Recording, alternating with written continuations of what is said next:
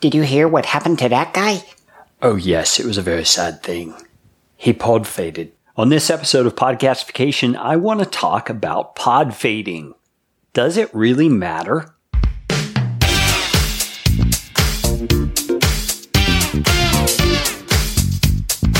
My name is Kerry Green, and I am the client happiness guy at podcastfasttrack.com, and this is Podcastification.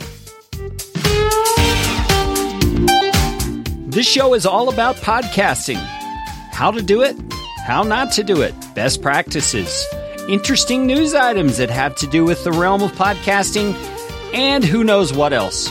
And I'm trying to do it all with a little bit of fun and some information to help you get a show going, keep yours going, or make it better. And if you like what's going on here on the show, I would appreciate it, oh, so appreciate it, if you could leave a rating or review on iTunes. You can find out how to do that at podcastfasttrack.com slash review. That's enough of that kind of stuff. Let's get you podcastificated right away.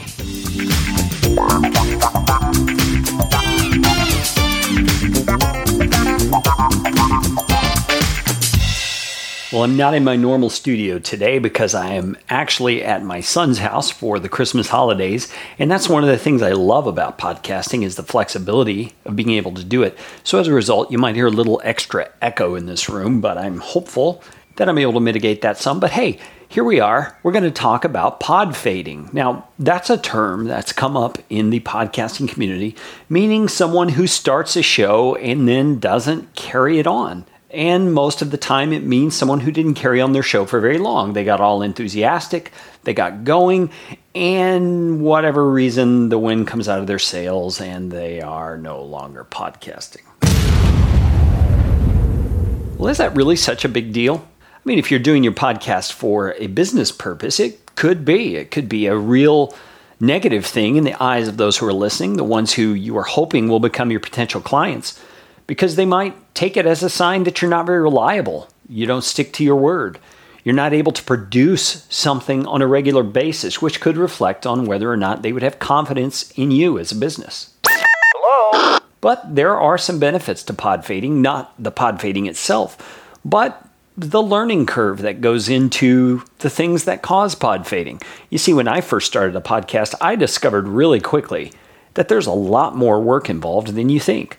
You've got the actual recording time. If you're doing interviews, you've got the guest to set up and the, the time crunch there. If you're doing show notes, you've got all the time that goes into that. I mean, there's really a whole lot of things that go into this thing we call podcasting.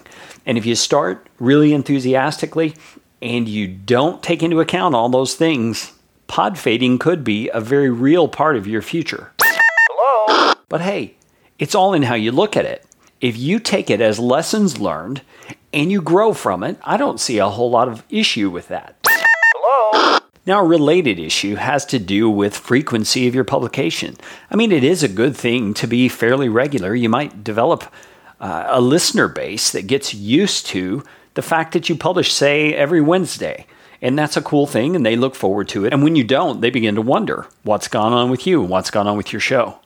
But I can tell you from my experience with clients, that your audience pretty much takes on whatever it is that you do.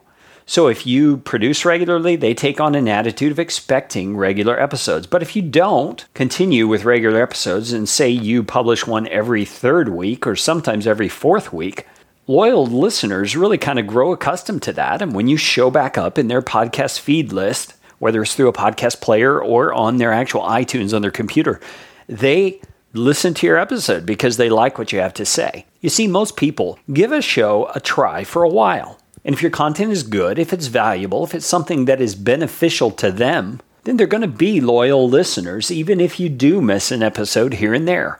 I mean, I know some pretty successful podcasters who don't really take the scheduling all that seriously.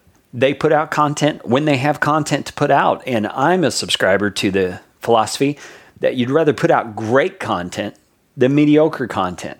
And you'd rather do it periodically rather than every week just putting out drivel.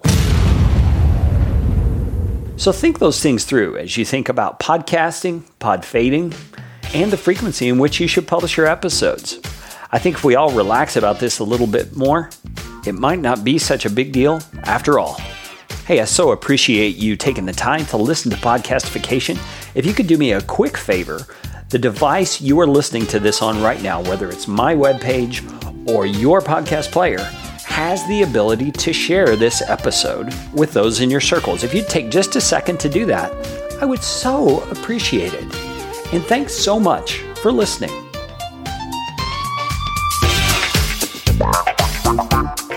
This show is brought to you by Podcast Fast Track, where my team provides professional podcasting services without the time suck. Full production, editing, and show notes all in one monthly subscription package. You can find out more at podcastfasttrack.com. Now go out and make it a podcastificating day.